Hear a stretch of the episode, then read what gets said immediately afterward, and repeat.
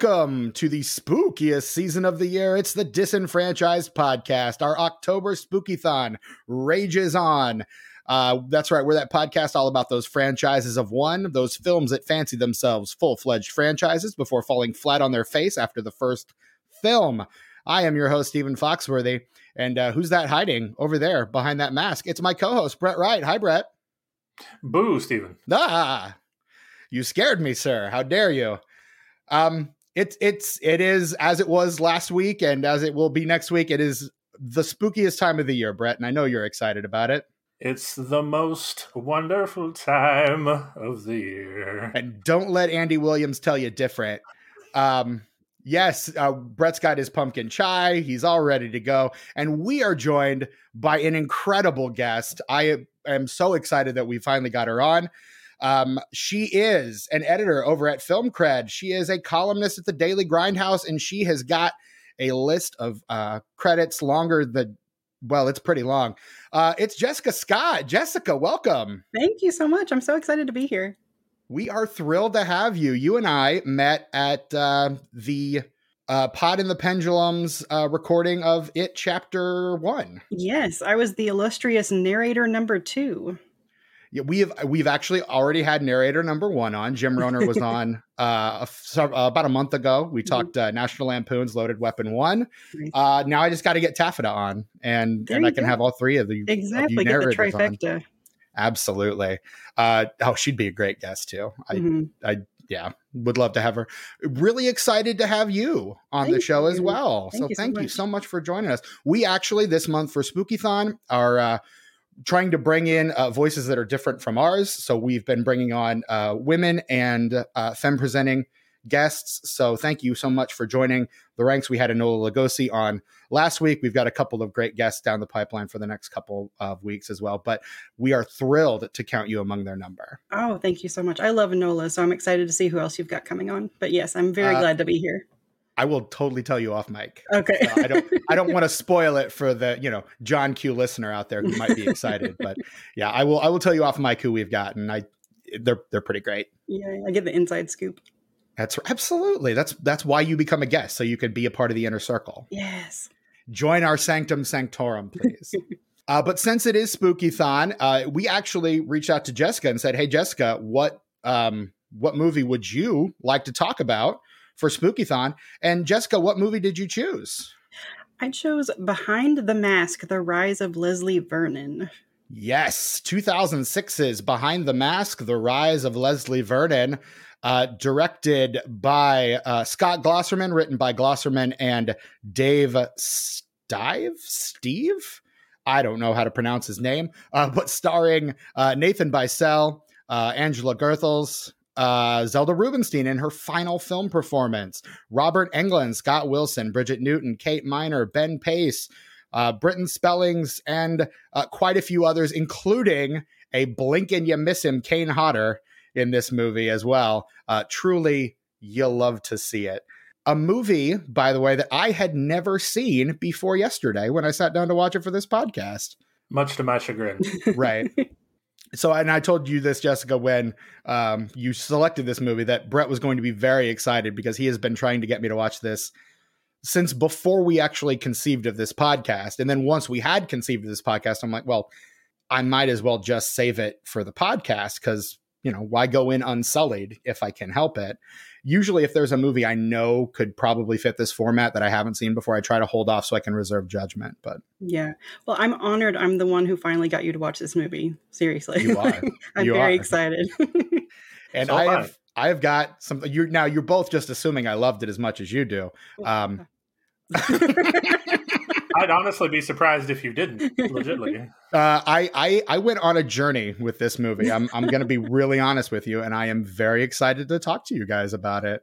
Uh, but first, we like to talk about what our histories are with this particular film. We usually would say maybe uh, the property as a whole, but this is kind of it. Uh, so maybe uh, your history with slashers, uh, kind of leading up to and after uh, Leslie Vernon. Jessica, as our guest, we would invite you to go first. Oh, wow. Uh, my history with slashers. Gosh. Um, I started watching slashers before I hit my teens. I remember Uh, my first slasher was probably April Fool's Day at a slumber party. Um, I was obsessed. I was hooked. I thought oh, slashers are the best thing in the world. Um, so I started renting as many as I could from my local video store. Most of it was, you know, kind of B grade slashers, a lot of Canadian slashers. Not that the two are the same. No disrespect to Canada. Sure. Um, sure. um, no, but, they gave us My Bloody Valentine. How could exactly. you exactly correct? Yeah, I you know lots of Terror Train things like that. Um, I watched Friday the 13th at a slumber party as well for the first time and fell off my bed when Jason came out of the water. Just, I'm obsessed with slashers. Um, so I just kind of watched as many as I could growing up.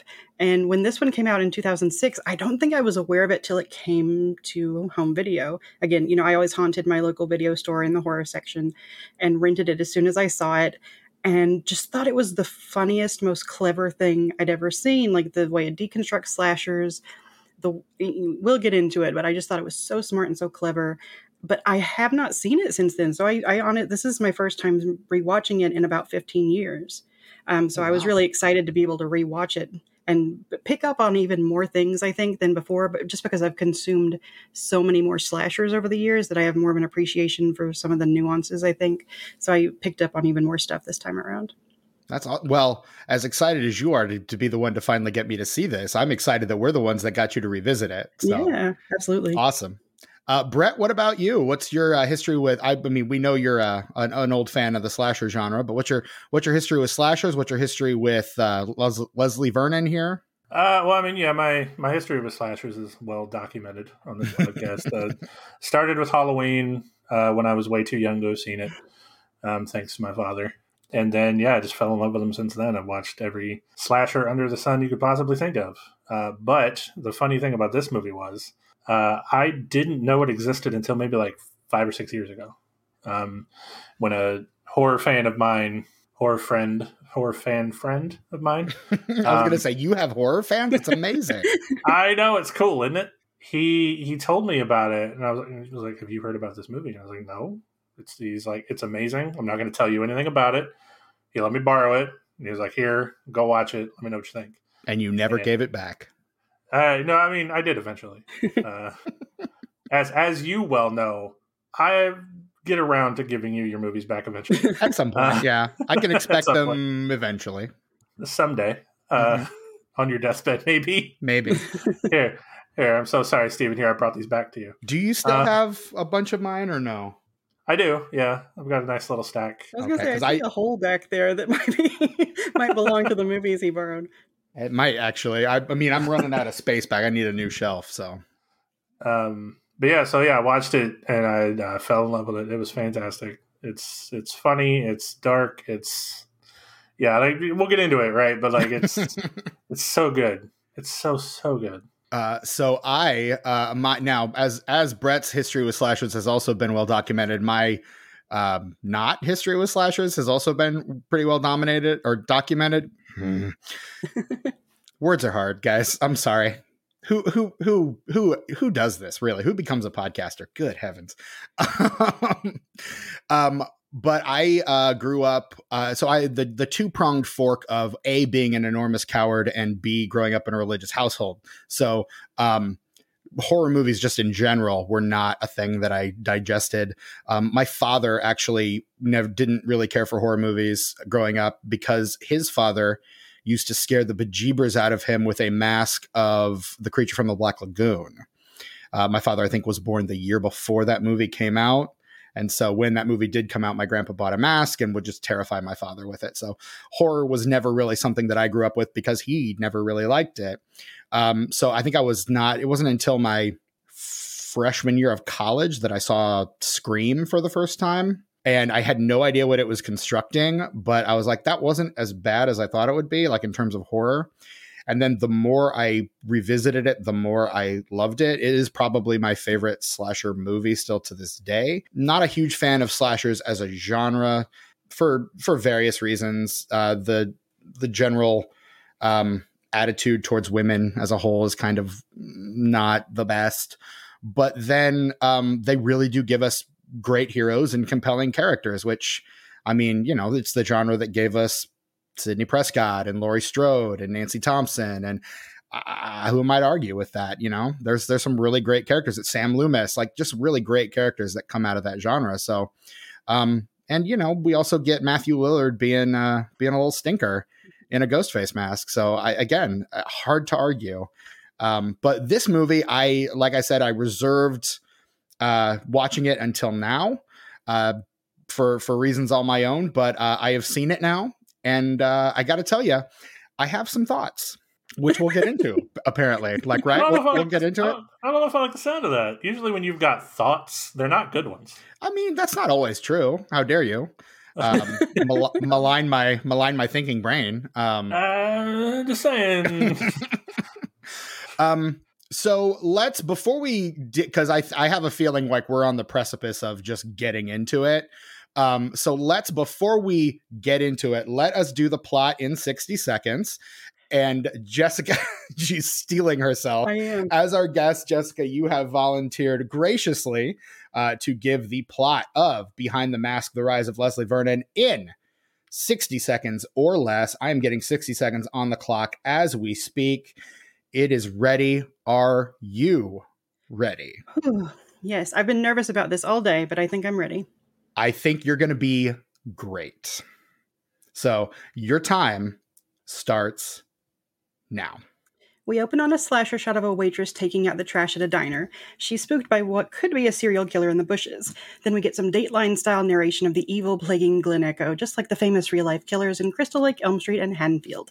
Taylor is a documentary filmmaker covering Leslie Vernon, Glen Echo's very own slasher. She interviews him on how he does what he does, and he takes her through the steps and rules of being a slasher villain.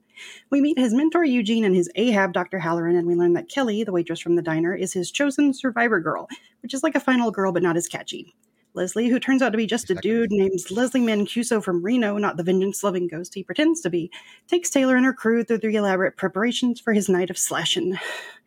On the big night, Taylor can't let Leslie kill everyone, so she joins the group of doomed partiers, only to discover that she is the actual survivor girl because she is the only virgin in the entire movie. Taylor squashes Leslie's head and lights him on fire, living to fight another day along with Doc Halloran and her cameraman slash boyfriend Doug. And over the end credits, we see Leslie rise up in the local morgue ready to slash another day two seconds to spare. that was incredible. Well done. Thank you. Oh my That- goodness. Is, is that the best one we've ever heard? Like, I- it's, it's that's- comprehensive. I mean, in terms of just both being comprehensive as possible and like getting it done so close to the wire, like that's that's easily a top three, Oh, if Bravo. not if not number Bravo. one. Thank like you so much. solid, solid Bravo. work. oh thank Well you. done. Um, see, I I, kn- I knew you were going to be great, and you were in fact great. Uh, so fantastic. So that's the plot of the movie. Um, I I went on a journey with. So I'll just I'll go ahead and start since I'm the the newbie here, and you guys can can tell me why I'm wrong.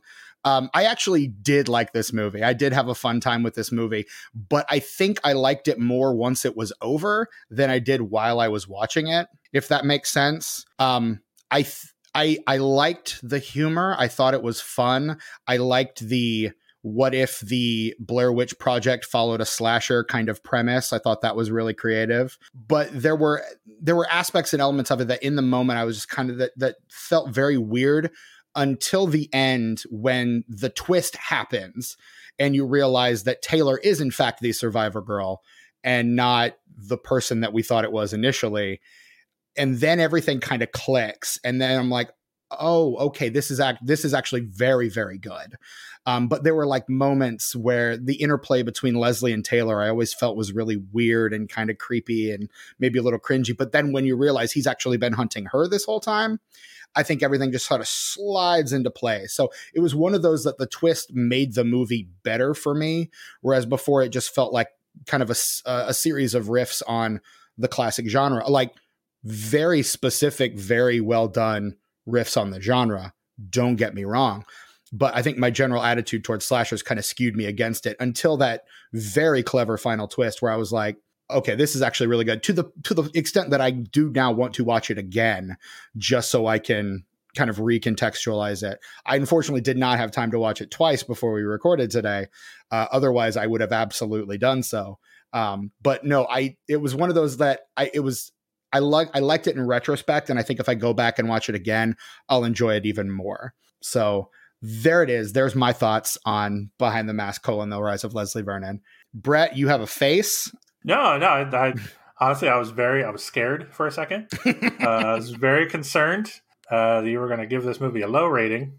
Um, yeah, because you never get movies that I enjoy low ratings. no, but I mean, this one I had, I got a lot invested in this one, man, because I really feel strongly that you like would have liked this movie. Um, so I'm glad that you did. Yeah. So yeah, no, it, it, it does improve with subsequent viewings. You are correct, and it feels like it would, like because there there are apparently uh, the IMDb trivia page for this movie is just like Easter egg hunt. It's it's it's literally just an Easter egg hunt. It's like this guy's supposed to be this. These characters are mentioned. This thing is seen here. This person was in this movie. This person was in this movie. Like it's it's that is the entire. I'm like digging for trying to pan for gold, and it's all fool's gold on that IMDb trivia page, which to be honest, is mostly the case. But every now and again, you get a nugget you can use. Nothing usable on that page, really, for the, for for my purposes. But yeah, I mean, this is is kind of an indie movie, so I think none of us really saw it or knew of it at the time. I think the first time I heard about this movie was uh, friend of the show, past and future guest JP Leck was the one who told me about this. And maybe when I was telling him the premise for this, he's like, "Well, you got to do behind the mask, right?" And I was like, mm-hmm. I guess. Do I? And he's like, well, let me tell you about it. right. And I was like, I've never heard of what is that thing? So, but no, I thought it was I thought it was pretty good. And you could tell they had other ambitions for this thing also. So I don't know what what let's let, let's actually let's start with the the elephant in the room, which is the slasher of it all. This takes place, this movie takes place in a world where the famed slashers of Nightmare on Elm Street, Halloween, Friday the 13th, the child's play films they all exist. They're all real and like slashing is a legitimate career path that mm-hmm. one can take or so it seems. How do you guys feel about the way that this film uses deconstructs and maintains the slasher genre? I love it but i've got some questions. Okay. Um i i think it's one of the funniest things about the movie is it takes these you know, archetypal boogeymen, the scariest characters, some of the scariest characters in horror, and turns them into just dudes doing a job, like getting together and like having a couple of beers and talking about these dumbass teenagers that they have to chase around, you know?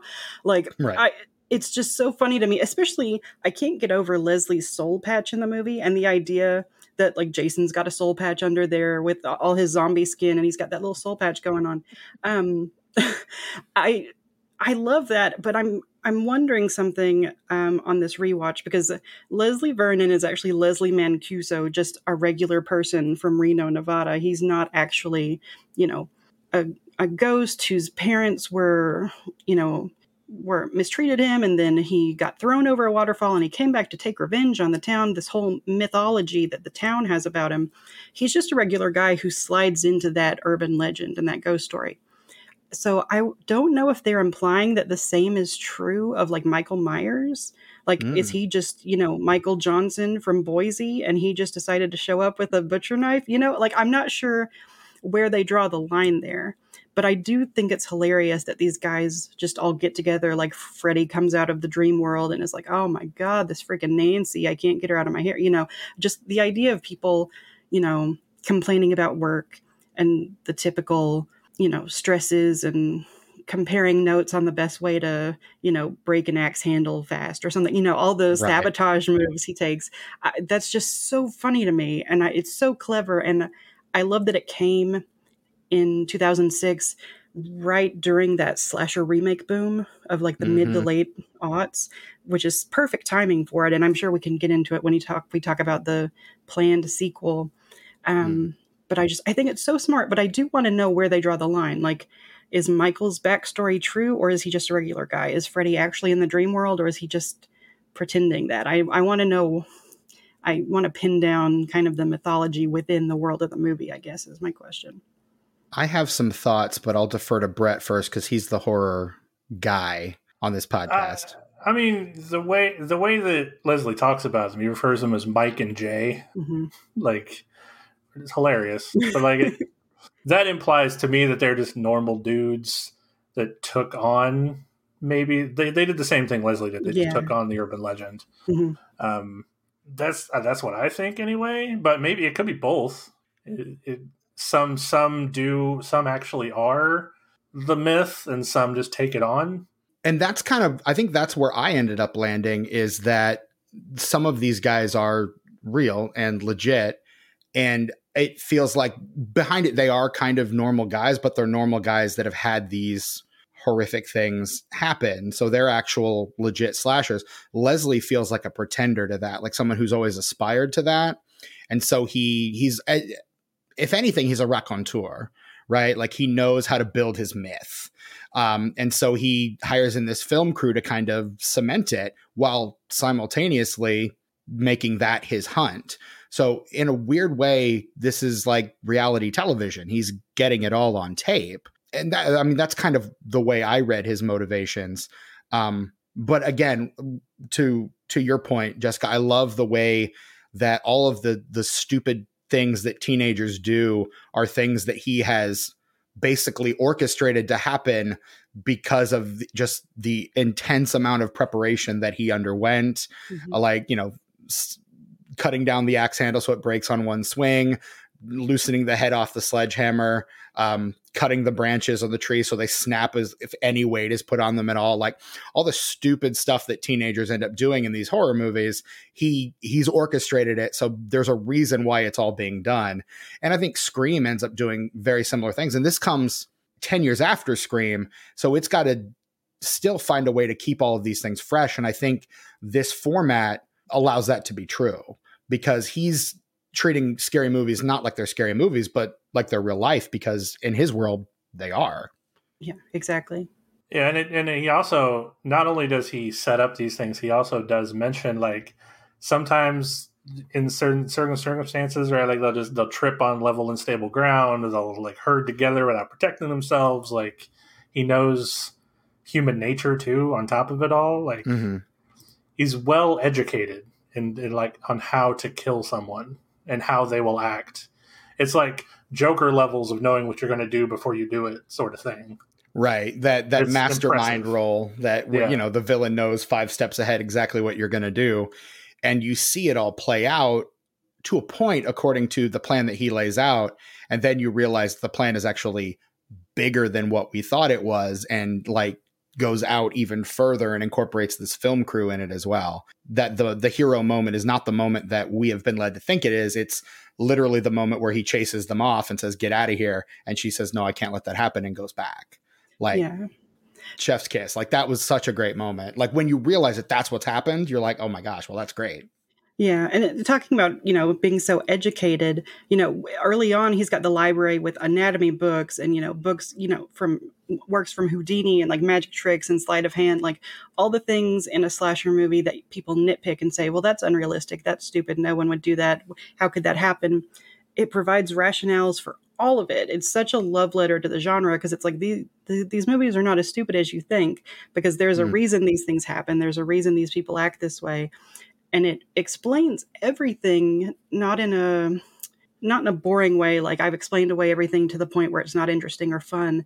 It just it argues that this is not the silly dumb mindless genre you think it is. I i just love the way it kind of flips everything on its head and provides an explanation for every single thing.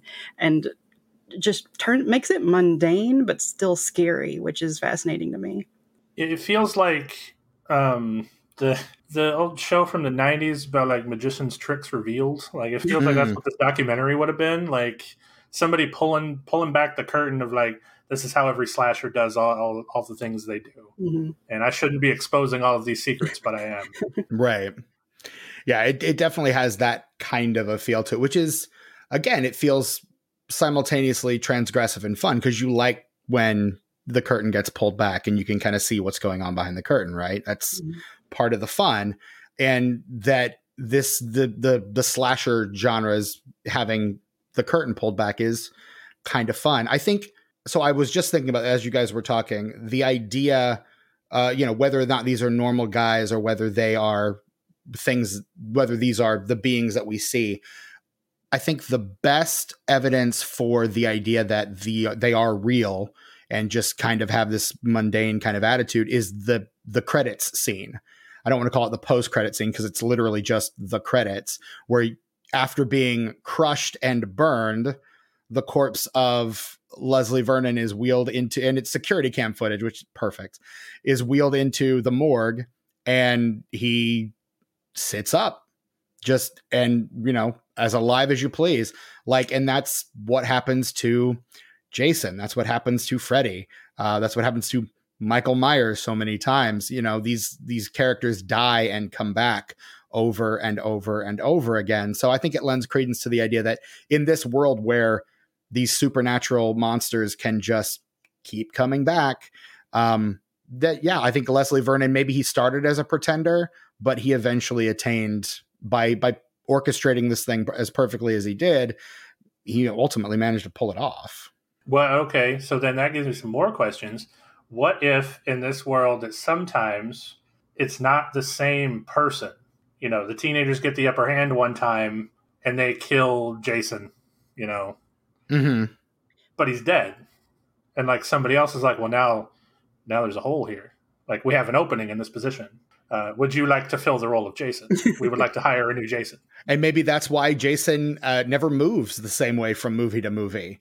You know, the, Yeah. we get, we get different actors to play like Jason and Michael Myers. Maybe it's because that you know they're actually different people, kind of sliding themselves into that mythology.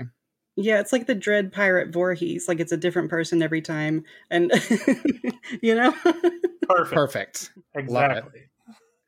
Yeah, and except he doesn't need to recruit them; they just kind of recruit themselves. You know, just stepping into the role. I like that. I think that that's that's a, and I think I, I I legitimately do think that if the sequel had been made, they probably would have explored aspects of that. One of the treatments that I, or one of the synopses of one of the scripts that had been written as a sequel I read played with that idea of someone filling a void to some degree. So I think that could have been interesting. I'm not. I'm going to table that for now because I think we're a little too early in to start talking about what the sequel to this thing would have been. Um, what did we think of the performances here? What did I mean? This is a small independent film. Mostly, I say mostly unknown actors because the actors that you have heard of in this film are uh, horror icons, but mostly unknowns. Uh, what did what did we think of the cast? What did we think of the performances here? Um, your thoughts? I think our our main two, you know, Leslie and Taylor, are amazing. I was looking up their CVs and I was like, how have these people not done a lot more than they have? Um, Mhm. Because they the recent work I couldn't really find anything, and the credits even say, you know, introducing Nathan Basil or Basil. Yeah. Um, I he's so good. She's so good. They play so well together. You know, he he's got a really interesting mixture of like warmth and charm and tenderness with just outright glee and menace at just slashing people. Like it's it's an amazing performance. Um and i i love the scenes with him and scott wilson. Those are so fun. Um, but yeah, the lead performances I thought were just amazing, and I feel a, I feel cheated that we didn't get a sequel, but I also feel a little cheated that we didn't see more of them in more recent horror movies. Uh, but I, I thought they were both amazing. I mean, you think the cult following that this thing has that someone would have tapped them to do something at some point, right? Mhm. You would think. And yet here we are, and it's it's not happened yet. So I don't know, Brett, your thoughts? I mean, I, I agree. Um, outside of the, you know, the lead actors, I, I mean, everybody was pretty good. I didn't really have any standout like terrible performances. Um, I mean, yeah, and I don't I wouldn't say anyone did terribly here. You know, I like I like what they're trying to do because that is I mean, ultimately and I and I ultimately think they're successful. I think Leslie is he's likable enough that you kind of sort of want him to succeed in a really weird way and I'm part of the thing I don't like about slashers is that you're rooting for these people to get killed. So ultimately, they can't have that much of a personality because at the end of the day, you want them dead, which is why I think Taylor becoming the the character that she is throughout the film is so incredibly well done. Um, and I think her treatment as a character is really well handled. I think the actress plays her, uh, Angela Goethals plays her really well. Uh, Angela Goethals, by the way, who played uh, one of uh, Kevin McAllister's older siblings in Home Alone uh, back in 1990. Um, uh, apparently, also had roles in Jerry Maguire and Spanglish. Does a lot of TV these days uh, as well. uh, was on. It looks like a season of 24 for a while. So I mean, she's she's been around. She's been doing stuff, but not as much in the horror vein. I don't know if that's her choice or just Hollywood's in general. But I, I think the way her character developed to the extent that it did made it I, the way that they played off of one another made him you could tell at various points she's very uncomfortable with him which leads you to believe that there is behind this charm behind the charisma behind the the pretty boy looks there's something off in all of this. Like the way he w- the way she kind of looked at the camera when he gives her a hug uh, when he like reaches over to like touch her shoulder or something and you kind of see like the discomfort on her face that all kind of comes to a head when he starts killing people. And to the extent that yes you believe it but at the same time maybe he's been doing those things on purpose to kind of rub her the wrong way so that when it comes right down to it she'll do the right thing which is the thing he ultimately wants her to do Yeah, he's he definitely gives off strong nice guy vibes. Like he's a little too eager to be in her good graces, a little too eager to touch her and be in her personal space. And I think a lot of people, especially probably a lot of women, will recognize the way he interacts with her about trying to get too friendly too fast and Mhm. ignore boundaries and ingratiate himself um, with her, which really plays into you know the way he talks about the survivor girl um, the way he talks about kelly who taylor believes is the final girl in this situation it sounds like uh, a courtship like a he's getting ready to marry her almost because he talks it about does. you know she goes from girlhood to womanhood and you know the way it's very sometimes it's very sexual sometimes it's very faux romantic and you know it's it's all obviously very predatory. So there's you know that menace all around it even when it's just you know leslie our friend you know having a good time. So i i do like that they add that element of it where you know taylor knows something's off you know above and beyond the fact that she's interviewing a serial killer. She just she can tell that something is off interpersonally and i think that's a vibe that a lot of people again especially a lot of women who have picked up on in the past with people. And i really like that they introduced that element because you know as you said historically slasher movies sometimes don't have the best track record with gender or with like sexual violence and things like that and it's important to talk about that i think. Yeah. I yeah, no, I I completely agree. I like that that and you're right. So I and thinking back on it now, so much of it is courtship language. It's sexual. Like she will hold my manhood in her hand. All these phallic weapons in the shed that he's placed out specifically for her. Like, yeah. Um, Mhm. weird. I don't know. Brett, thoughts? The, the, the symbolism, yeah. There's so Yeah. much symbolism. Mhm. I think it's very intentional.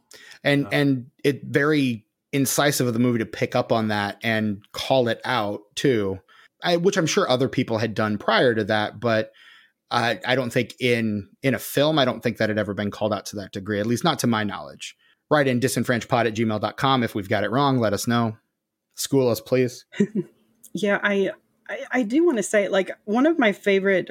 Uh, it's hard to pick a favorite thing about Halloween. Something I enjoy about Halloween um, is that often Laurie is using weapons that are traditionally female, at least in current understandings, because she doesn't run around with you know huge phallic weapons. She picks up a, like a knitting needle which in Mhm. current culture is viewed as a very feminine thing to have. You know she picks up a coat hanger which is associated with clothing which is associated with women you know. She's using sharp weapons but they're very female identified which i think is really smart and is something that i love about lori that she i don't know she's she's always kind of in the early films not later but she maintains that kind of quote feminine innocence you know that they're going for.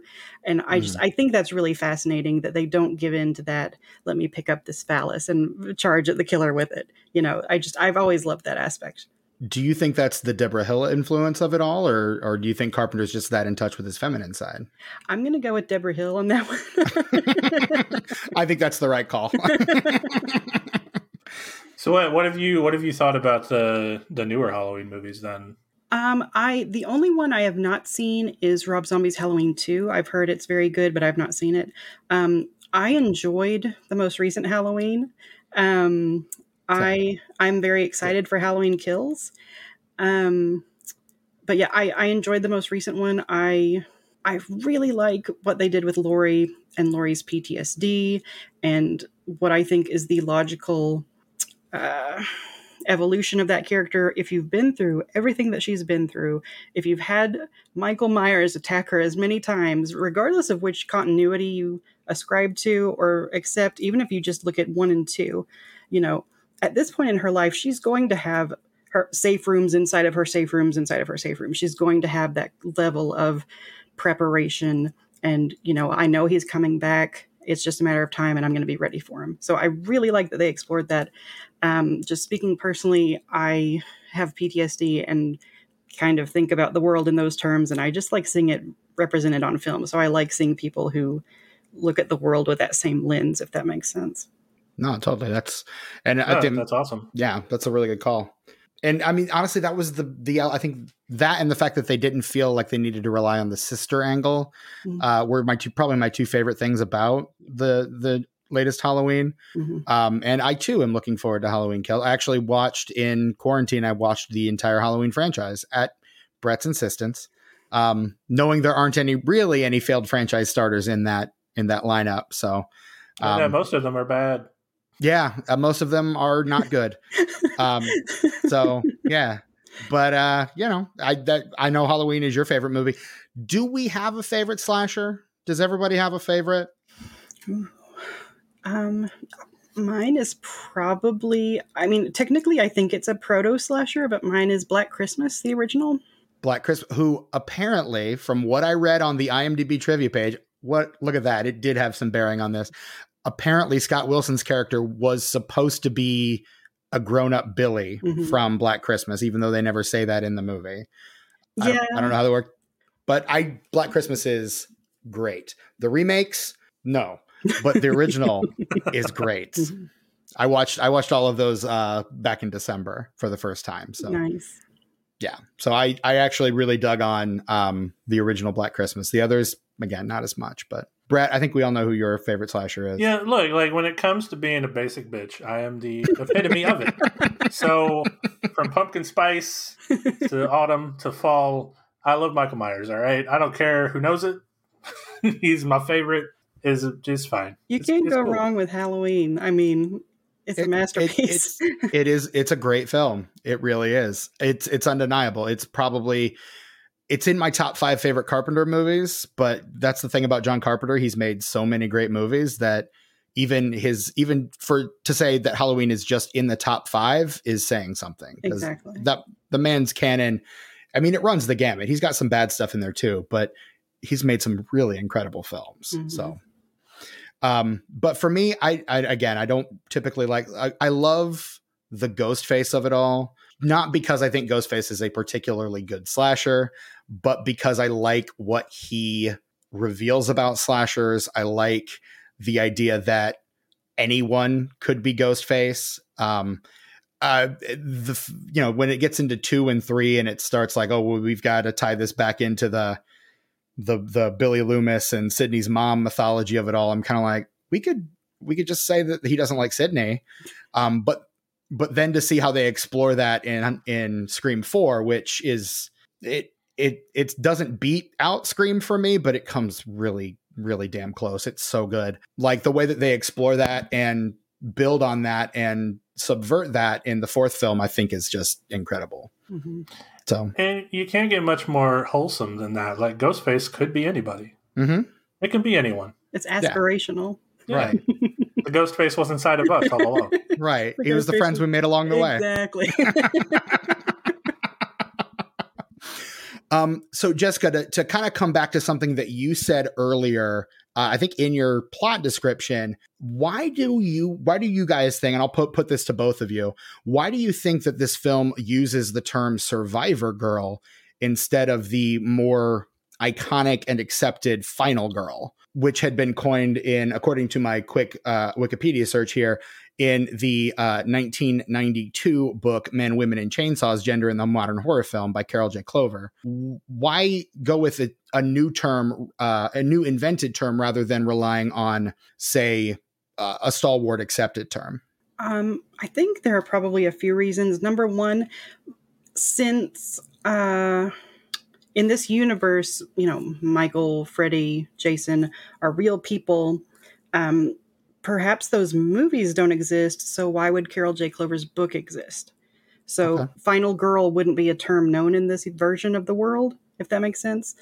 Also, I I think they're trying to uh, put an emphasis on survival as something that you have to go through something to achieve instead Mhm. of final just like kind of the last person like no she survived she made it she persevered i think because they emphasize that physical and psychological journey that the survivor girl goes through they wanted to emphasize it more by talking about survival in general so th- those are the two main things i think is going on I I like that read. Brett, do you have a thought? I no, honestly, I, that's what I would say as well. I think that's absolutely the reason. I think in this universe, that's not something that's wildly known, unless you're in that uh, That circle. Yeah. In that line of work, yeah. Yeah, I and and I, there is a part of me that finds it very charming that it is a line of work and that he refers to survivor girl, survivor girl as an industry term, whereas you hear that kind of language thrown around a lot on you know with people who are in the movie. Oh, it's an industry term. You know, best boy. Uh, you know, it's an industry term for the guy who does blah blah blah Mhm. you know and and that there is within every industry there's this kind of internalized jargon that no one else knows but once you're like so embedded in it it just becomes your shorthand for everything. So i like that i think that is a really good read um and and the emphasis on survival from again from the standpoint of of someone who doesn't really care for slasher movies that i, I like that emphasis. In fact i may start calling them survivor girls from here on out. So i love that. I don't know. I like that. Yeah. I like that John. I'm going to take this opportunity actually to plug a really good book that I read recently. It's called The Final Girl Support Group by Grady Hendrix. Okay Um, it is it is about a group of final girls who meet in a support group every week, and somebody has found out about them and is starting to hunt them all one by one. Oh, that does sound fascinating. It's it's horror humor too. It's like it's funny. It's, it's a very funny read as well. Speaking of, I want to plug a book too. um, it's a book of poems about women in horror. It's called "I Am Not Your Final Girl" by Claire C. Holland. Um, I, it is amazing. It is, you know, just poems devoted to women in horror movies. It is so good. Um, you know, I know some people are like, I don't read poetry. No, if you like horror, you'll probably like this book. So, I am not your final girl. It's amazing. That sounds. Both of those sound really good. I I don't read a lot of horror books, so I have nothing to plug here. uh, I feel I feel very much in the wind. Audiobooks, brother. That's how I do it. Uh, yeah, it's true. I know you do. I I really should get into those as much as I listen to, but then I my podcast backlog would get even bigger than it already is, and it's it's a whole thing. Um, I, I my old position, I used to have a job where I could listen to podcasts all day. I I I've I've got promoted to a new position that does not afford me that same luxury. So my podcast backlog is ridiculous. Um, but you don't need to hear about that unless you really want to. In which case, you should probably subscribe to our Patreon because I'll I, I that sounds like some a long tirade I would go on for our Patreon. um, you know, such as it is. I am almost out of questions here. Um, let's talk about the legends. Let's talk about um, the Zelda Rubinstein, the Robert Englund, uh, the Scott Wilson of it all. First of all, Zelda Rubinstein's final performance. How does she do? Oh, she's so good. I, I can I just say I love a microfiche scene, and I was so happy, so happy to see a microfiche scene in this movie. oh God, I love that. Um, she's so good. She's so funny. You know, with that amazing voice that she had. You know, delivering the legend of Leslie Vernon, and then being very motherly or grandmotherly and reassuring, like, "Oh, I'm sure that won't happen to you, honey." Right before she dies, just she's incredible. But yeah, God, you know, five stars just for having microfiche involved. That's my verdict. And honestly, I loved hearing Zelda Rubinstein say the word microfiche. like that was a treat unto itself. right? Macrofiche. And you're like, oh, say it again, Zelda.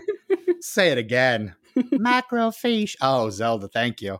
You just Like- want her to say random words. You I, honestly, if if I could, I would have an entire Zelda Rubinstein soundboard and I would just make her say all sorts of fun things. Yes. Um, nothing nothing untoward or un- inappropriate, but just you know she she had an incredible voice, and it it's fun to hear certain people say certain words. I don't know. Am I weird? Probably, but that sounds like a just a gas and a half to me. No man, I get it. I do too. I would love that. Um, but no, I mean, I love Zelda Rubinstein. I actually saw the first Poltergeist for the first time. I think probably sometime last year. Um, in in quarantine, I watched. I did nothing but watch movies in quarantine. It was um embarrassing. um, I just watch movies almost constantly. What was the total, Steven? Do you remember? Uh, I can- six hundred. I it was it was uh, ridiculous. Hold on, let me pull up my my Letterboxd list and I will tell you.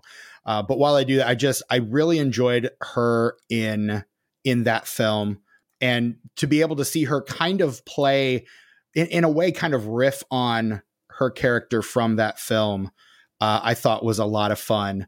Um, and the way that she, you know, again, kind of like in the same way she would say like Carol Anne, you gonna die, girl, or whatever. It she's saying, you know, the same kind of thing, like, oh honey, I think it's gonna be all right. Don't you even worry about it. Like just the way that she's able to to to and again, you're just like, oh, it's well, it's Tangina. Tangina's back. Fantastic. Love this. Yeah, it's, Forget, forget the soundboard, man. Can we just get a soundboard of you doing her voice? Like, I'll take that instead. oh Brett, you're gonna die, girl. um Yep, please. Can we get that, please? I- I- Patreon bonus. I was We'll gonna get- say maybe maybe let's make that like a Patreon goal. If if we get like if we get ten subscribers, we can we can I'll do the the Tangina um the the Tangina soundboard. I'm going on a Twitter Um, campaign as soon as we finish recording to get that to happen. Um hang on, I am I'm still trying to find the list of movies I watched last year. It it's I have a Letterboxd list where I, I spelled them all out and I just have to find said list. nice. Uh, movies I watched the 2020 edition, uh, 513 films. Final. No, I was hundred short. Look at that. So, or no, you were 100 long. I was 100 short. Um, heyo. Um, there it is. Well, Um, but no, that I mean, so yeah, I, I watched a lot of movies, but one of the highlights was watching Tobe Hooper's Poltergeist for the first time to kind of circle this back to where we were originally. Exactly. Um, Zelda Rubinstein, the great Zelda Rubinstein. Uh, I have now like I'm debating whether or not I should watch the rest because I hear the rest of them are not good. Um, but that first one is just an incredible piece of cinema, and I think she is for all the things that movie does really well, and it's a lot of things. I think she's easily my favorite part of that movie. Think she's so much so so big a part of why that movie works to the extent that it does. hmm Absolutely. That was my first horror movie. I saw it when I was maybe five, and I have been obsessed with her ever since. Like I, her voice and her just demeanor just kind of imprinted on me when I was so young, and so I'm always thrilled whenever she shows up. Jessica, you're gonna die, girl. I, I, I remember the Poltergeist movies scaring the literal crap out of me when I was a kid, and I think that's why I haven't gone back and watched them. Two, especially, I have never seen two all the way through Mm. because it terrified me as a kid. Like the stuff they did with mirrors in the second Poltergeist, just I, I don't know if I ever if I'm ever going to go back and watch it. I don't know if I want to. or look in a mirror again. or look in a mirror ever again. I'm not really sure I want to. So I don't know if the movie itself is good or not, but I can tell you that it scared the living shit out of me. Okay. So High praise. Uh, Yeah. I mean, it, it's a horror movie. It did exactly what it was supposed to. there you go. yeah, and not a lot scares me anymore. So there Yeah. you go. hmm Uh, Robert Englund as Doc Halloran, named, of course, after uh, Dick Hallorann from The Shining, and uh, basically doing his best Donald Pleasence impression in this movie as the Ahab, um, another industry term, which means the guy obsessed with the killer. Um, what what did we think of Englund as a good guy? I, I love it. I lo- I just love him in general. I like him playing against type. I like him being able to be him and not have the Freddy Mm. makeup or some other, you know, just be himself. Um, he is so smart and so funny. He has such a great sense of humor. There's, j- he's very, you know, um, swashbuckling in this role. Like he he almost has a an invisible cape. You see him swishing around because he's like swoops in to save the day. Come to me, child. You know, he's just so Mhm. you know, he's not over the top, but he's right there and having so much fun with the role. So I, I love him in this. Yeah, he's not he's not chewing the scenery. He's delicately dining on it. yeah. Eating it with a fork and a knife, taking, you know, His pinky small in the air. bites, Mhm. pinky in the air, absolutely. Yeah. Being careful not to clink the silverware together, the china. Uh, so the first thing that I ever saw Robert Englund in was it came out the same year as Nightmare on Elm Street. Uh, was the TV show V, which I got on. I got the movie, and he's actually in the movie, the miniseries as well, which came out the year before. But I got the miniseries and the TV show on DVD, like from half price books for like ten bucks. Um, and so I watched that and I thought, and I was like, Robert Englund's in this. Who's Robert Englund? And I realized, oh, he's the, you know, lovable, innocent alien. Um, and it's just so, and then of course, last year I also watched all of the Nightmare on Elm Street movies because of course I did. um, and just to see him play kind of those two very different roles and the idea that he pretty much always got kind of pigeonholed into that kind of role it's always a bummer when you see an actor who's really talented that everyone thinks can only do like the one thing. We talked about that uh, a couple weeks ago when we talked about I forget oh uh, George Lazenby and the Bonds. Um, the the or Sean Connery specifically, the idea that an actor would leave a role because they don't want to get typecast. Um, but it's always kind of a bummer. And to Englund's credit, he stuck with it, and I don't think anyone else could have played Freddy to the extent that he does, which is honestly the 2010 remake is evidence of that, if nothing else but I like seeing him kind of put on the Donald Pleasence. And and yeah, he is. He's heroic, he's fun. I think ultimately I don't think there's quite enough of him, but I think every time he is on screen, he is absolutely shining. Agreed. I think he's underused just because I, you know, he knows who Leslie really is. He implies so much depth to his character and such a history. I do wish we had gotten a lot more of him. I'm with you on that. Yeah, 100%. Absolutely agree.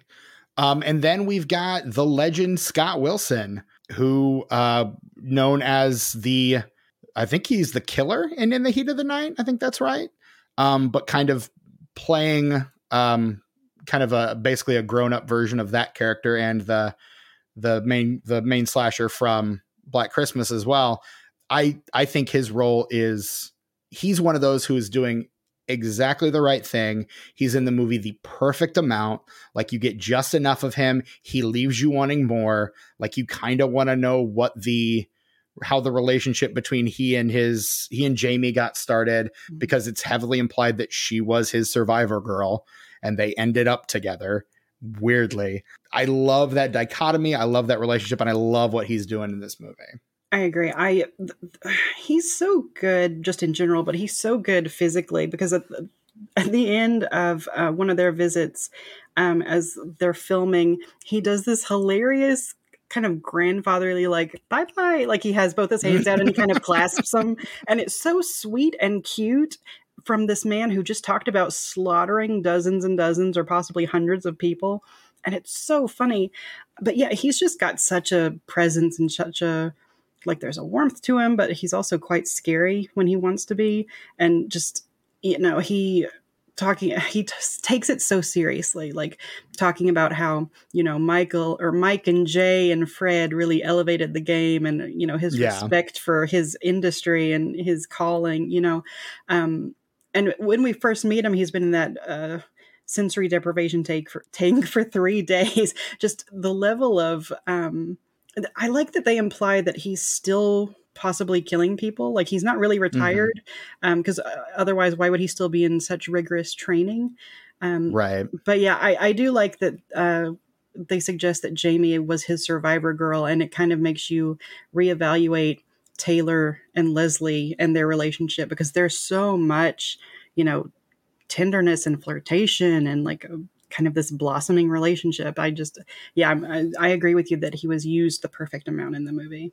Yeah, yeah, and I and that might go on a tangent here, but that also makes me wonder, like, if if killing people like this in this world is such just like a common thing, like it's just a line of work. Like, are there actual serial killers in this universe, or do if you're or just if you're a serial killer, you become a slasher? Like, is just I have questions that, that brought up some questions. Uh, that that actually is a very good question and one I would not even begin to figure out how to answer, quite frankly. Yeah, I'm not sure there are answers in this movie. It's just a question that I just thought of. Well, and again, it's one of those things that I think a sequel probably would have fleshed out a lot more. Like it seems like while they were working on this movie, they had the idea for the sequel. And the um, David Stevie, David J. Stevie said he or Steve or Stive, I'm not honestly not sure how to pronounce it. Probably Steve. Um, had already started writing the script and then by the time they had started shopping it around, it was kind of already obsolete. Uh, I think their initial concept was to have Taylor as the host of a To Catch a Predator style show, uh, in which she would basically lure teenagers into a house to entice a a slasher in, and then she would come out Chris Hansen style and interview them, and then he would try to leave and get and get captured by the cops, which is perfect. And then so good. Right. Genius. right? But then by the time they kind of get to the point where they start shopping it around, to catch a predator is no longer really that relevant anymore. Um, so it kind of falls out of fashion. So the next script that they write, and again, this is all from a uh, I think an article on Bloody Disgusting, if I'm not mistaken. I will I will link it in the show notes so you guys can read it because it's actually really fascinating. The next script they write is called before the mask colon the return of leslie vernon um, and it functioned they go the scream 3 route with it um, they're interviewing there's another documentary crew and they're interviewing uh, basically everyone who survived the first movie leslie and taylor and doug they're interviewing all those people ahead of the leslie vernon movie that's being made about the exploits or the basically the first film, the killings in the first film. And then people start mysteriously dying on set. So someone has someone from the studio kind of comes in to figure out what's going on, why why this thing is getting shut down. And then eventually he and Taylor and Doug and um, eventually Leslie kind of all join forces because Leslie's swears up and down it's not him, but the killer is wearing his old garb and is dressed as his, you know, in his slasher persona. So it's up to them to figure out who the real killer is. And they don't give away the ending, uh, I guess, because it's in hopes that one day they'll actually get to make this thing. This thing came out in March. So I don't know if it's actually going to happen, if it's not going to happen. If it is, if it does happen, we'll cover it uh, on this podcast. And Jessica will have to have you back if that does happen part of me wants it to happen. Part of me is like, I kind of like this thing just as it is. Like this is kind of a perfect object all on its own. Yeah, I, I agree. Um, but I mean, still, I love this movie so much. I want to see more. You know, sure. Like, I want to see where it goes after this. I want, you know, maybe an explanation about like if that's the way they go. Uh, so then the credit scene at the end of the first one is that did that not happen? or did it happen? How do you explain that? I mean, I, I, would assume it did happen, um, but you know, I'm, I'm assuming there would be some kind of in in world explanation.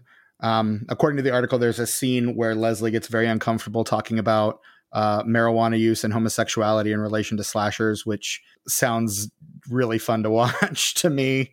Kind of trying to watch him cope with you know the idea of this hyper masculine slasher thing in conjunction with particularly homosexuality would I think would be really fascinating and really interesting. Yeah. And you know, just the idea of a sequel in general is such a, you know, a slasher thing. The idea of people returning, they talk about how amazing it is that oh, these guys started returning, they changed the game. You know, I I would love to see a sequel to this. You know, I you talked about how uh, all the Halloween sequels are awful. I, I really like Halloween four and five. I, I'm obsessed with three, but I like four and five. I like revisiting them, even if they're not nearly as good as the original. So even if a sequel to this came out that couldn't quite match the original, I would still, you know, be there on opening night and be thrilled to see it because I love this world. I I have confidence in the creators and the cast that they would come up with something clever and smart. And there's always something new to say about slashers. Like, you know, I think some people say, "Oh, the slasher genre, subgenre is dead. You know, nobody will come up with anything fresh or interesting." And then a bunch of films come out that have something fresh and interesting to say and a new take on it. So I think there's right. always something there with the right creators, and I I have a lot of confidence in the people who made this one to make a worthy sequel. I mean, yeah, they clearly love the genre. They clearly love the um, I mean, every aspect of it to put so much attention to detail in this movie, Mm-hmm. which is another reason I kind of want to watch it again because it feels like something like you, you could get something new out of it on every subsequent rewatch. Really, Yeah, for sure. Like even the way he moves, you know, he obviously does the Nick Castle sit up where he just he doesn't even it's just like he goes from horizontal to vertical immediately in the background kind of out of focus and all these little, you know, and just the way he looks at Taylor watching it when you know what's happening, you appreciate his performance a little more, I think. Just the way he appreciates when she catches on to things and is learning and growing and he is kind of approving in that creepy way that's also a little heartwarming i just i like picking up on those things you know yeah, and that's and that's a big part of why I want to rewatch it is so I can pay a special close attention to their dynamic and how it changes and evolves throughout the course of the film. Mhm. I think that that that's again, I think why why I want to sit down with this one sooner than later. Hopefully, I don't wait too long to actually sit down with this one again. yeah don't wait 15 years like i did yeah, no, I don't. I don't know that I will. I'll I'll try to. This it's currently streaming on Hoopla, so which I have access to through my public library. So if that's not a testament to libraries, I don't know what is. exactly Uh, support your local libraries, kids, because uh, yeah, that's the best. And the microfiche. Don't And the- the Yes. You mean the macrofiche? microfiche.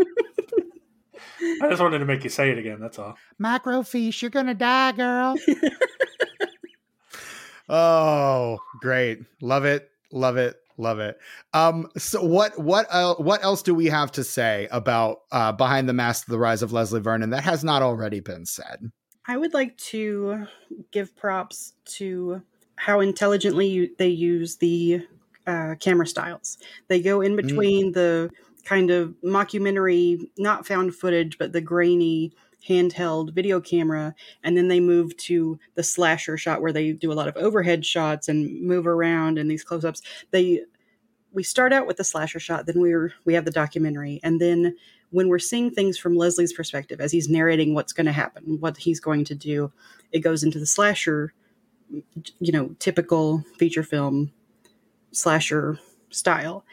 And then we go back to the documentary and when our documentary crew becomes a part of leslie's story when they enter the house at the end we switch back to that slasher style and it's it's subtle and smart and it you know you notice it but it's just such a smart way to key you into okay this is what's happening now. I think it's really clever. It's really smart and they obviously know the genre because they know this you know the stereotypical camera angles and camera movements and when there are going to be close-ups and when there are going to be not one but two gratuitous upskirt shots in the barn you know like they just the camera work is really smart in this and i think um, i would be remiss if i didn't call attention to it No, I absolutely agree, and I think the ones that I noticed, um, and maybe maybe it's the showy camera work, but I think it's also really effective. Um, are the ones that start with the overhead shot and then it's a fluid motion back Mhm. down to eye level, Mhm. um, all in one shot, all done in camera, all one shot. So where you're like, you're like, okay, now we're back in the actual movie part of this, and we're we're locked in. Like this is what this movie is now. And in that final shot, I think in particular, it's the most effective because she's just shut everything down, is packing it all up, and then you get like that overhead shot of her over the like over the van of her shoving stuff in the back, and closing the door, and that camera swivels down, and then at that point, you know you're locked in. This is this is now officially a slasher movie. This is no longer the mockumentary slash pseudo found footage thing that it was before. Mhm. This is now the thing that it unabashedly is yes. and you get to really kind of embrace that and run with that and it's kind of fun i agree Mhm, exactly Yeah, it's probably one of my favorite parts of the movie. Is that transition at the end? It's, Mhm. it's great. Yeah i i love it i think it's great brett any final thoughts Uh, no, man. I mean, uh, this movie's great. it is What it's, more is there to say? it's a good movie i enjoyed it uh brett didn't think i would and i did so this movie opens on March 16th, 2007. Brett, this is a weekend that we have covered before. The first time this has ever happened for us. Uh, we covered this week. This movie opens, first of all, uh, it should be noted, it's an independent film, so this is completely understandable. It opens in 52nd place Oh, in its opening weekend. It makes a grand total of $38,500 in its opening weekend. the movie that we had covered before in this weekend opened at number four. It is another horror movie uh, by a prolific horror director who made an incredibly divisive, but I think pretty good film earlier this year. Hmm. Also, a franchise that he worked with also had a movie uh, release in its uh, maybe the eighth or ninth movie in the franchise that came out uh, earlier this year as well, which is when we did this movie. We had a guest on this episode who loved this movie. It is the, do you know? Uh, it's man, I'm blanking on it, and I should not be. You shouldn't be. It's the James Wan film Dead Silence. Right. Ah, Cat's gonna hate me. Yeah, Cat's gonna hate you. Uh, I won't tell her if you won't. I hate myself. Um, I should have guessed that. I I gave you all the clues. right. Draw a little snowman at the bottom of the page. I gave you all the clues. In in number one this week was 300. Um, in in number two, Wild Hogs. Um, Wild Hogs can't be broken. Did I make that joke on the Dead Silence episode? Pretty sure you did. I probably did. Wild worth Hogs can't be twice. broken though. I, it's a good joke. It is. I think it's. I think it's a really funny joke. And if you disagree, you're terrible. in third place, right. uh, that's right, Brett. I said it. Yeah. In third place, Premonition. Uh, the aforementioned Dead Silence. Go listen to that Dead Silence episode, by the way. That was a good episode. Uh, Kat was an incredible guest. We will have to have her on soon. Brett, what do you think? I mean, it seems like as good a time as any if we're, you know, I mean, yeah, that's, uh, we, I should I should see if she's available. That's a good idea. you should. Um, I, sh- I should reach out to her after we're done recording. Um, wink, heavy wink. Shh. We're telling Jessica off camera We're off mic. Right, right, of course. Um, and then in fifth place, I think I Love My Wife. Uh, that's a Tyler Perry joint, if I'm not mistaken. Uh, six through 10 is Bridge to Terabithia, Ghost Rider, Zodiac. I mean, very in the news movie right now. Mm. Jessica, didn't you say on Twitter you took a nap and then they figured when you woke up they Yes. knew who Zodiac was? I was only asleep for like an hour, and I woke up and oh, we found out who Zodiac was. I, and just such an anticlimactic story, too. Yeah, just like oh, it was this guy named Gary. Now go back to talking about Ted Lasso. Like, Yeah, he's been, it's Yeah. a guy named Gary. He's been dead for three years. I don't know. Yeah. What do you want? though I love the Everybody idea made that memes about it. yeah, we were done. I like the idea of Gary going to go see Zodiac though. I do too.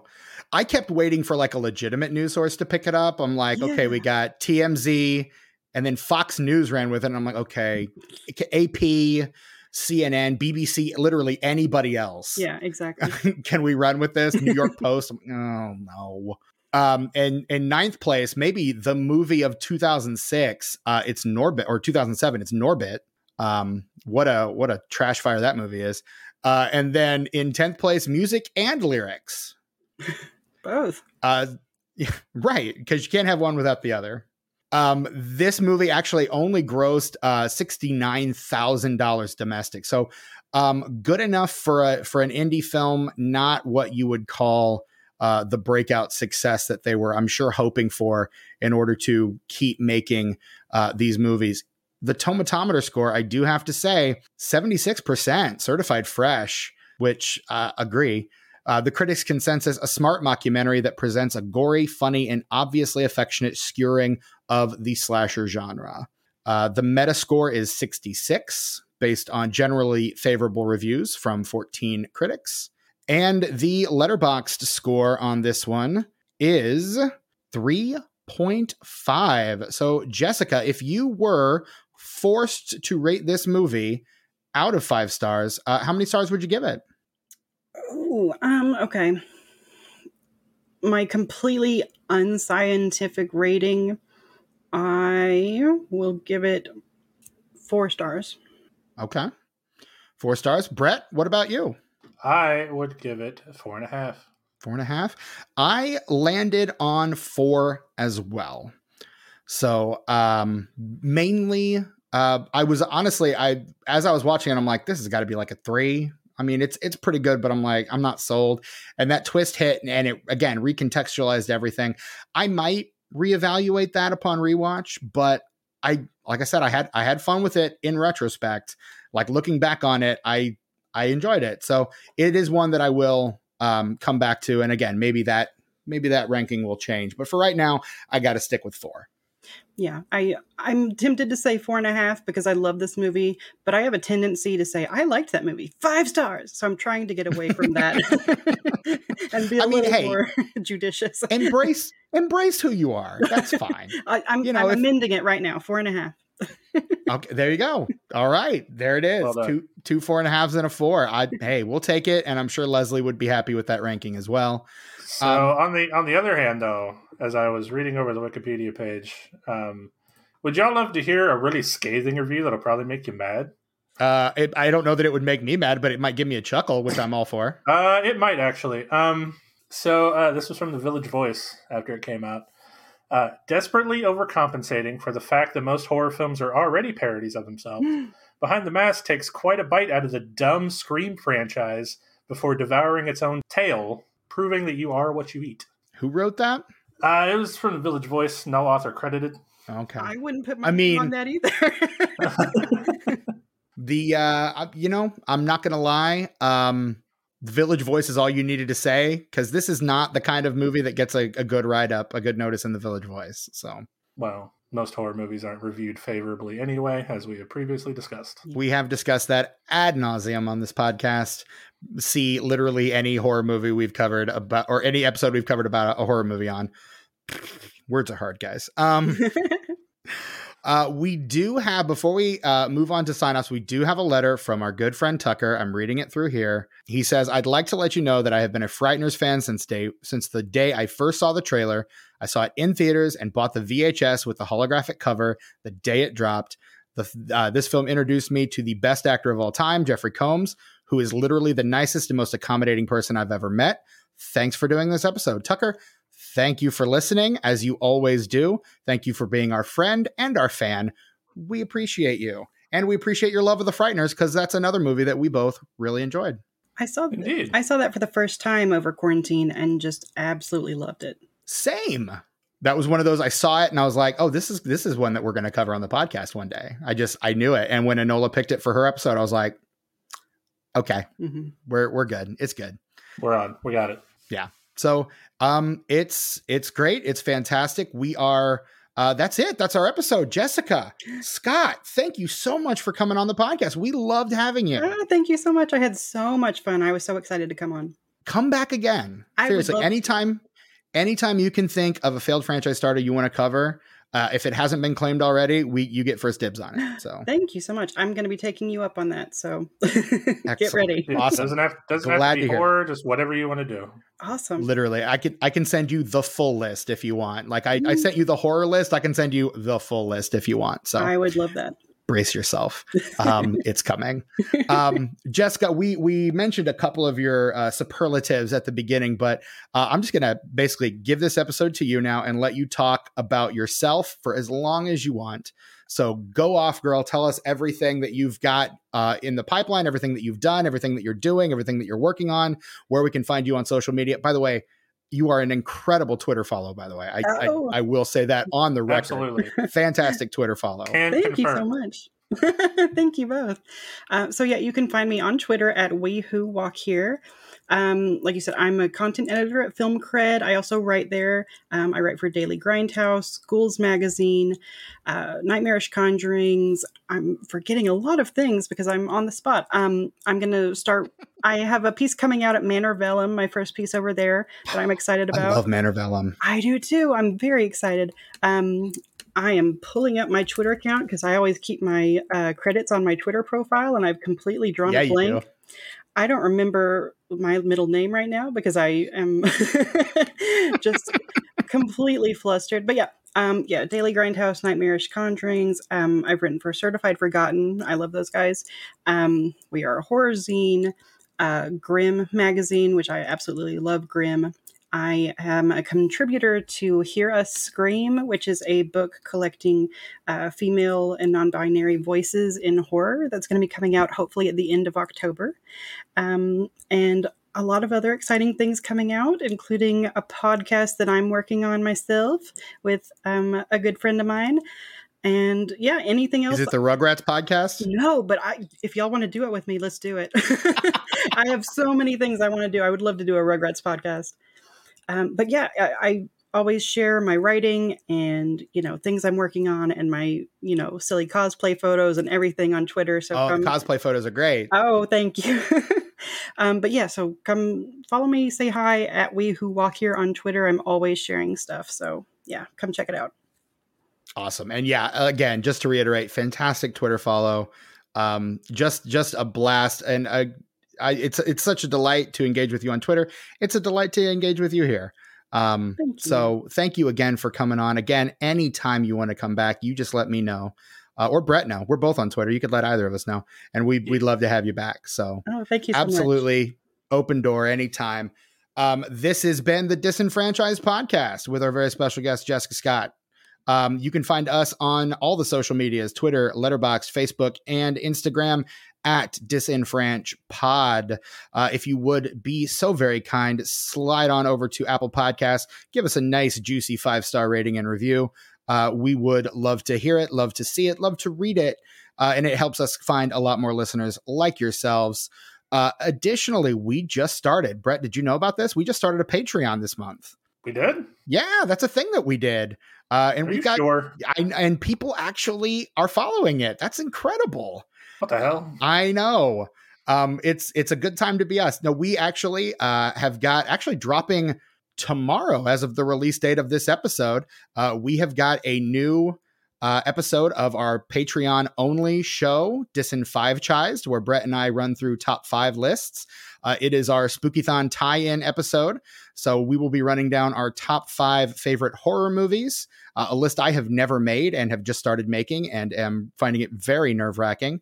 Uh, and uh, also our top five movie monsters. So it's going to be a good, it's going to be a good, li- a couple of good lists on that one. So you'll want to make sure, again, that's for the $5 level. And you can also listen to our Bond stravaganza. Listen to us run through our top five favorite uh, Bond themes, our top five favorite Bond movies, and our Bond power ranking of all the actors who have ever played James Bond in canonical James Bond films.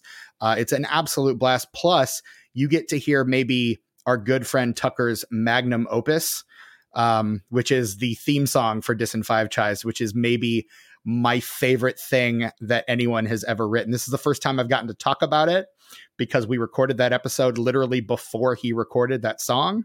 And uh, now that I've heard it, it's the only thing I can think about, and it's wonderful, and I love it. And I'm not going to say any more about it. If you want to hear it, you you gotta you gotta be a patron. So slide on over there, Patreon.com/slash disenfranch pod.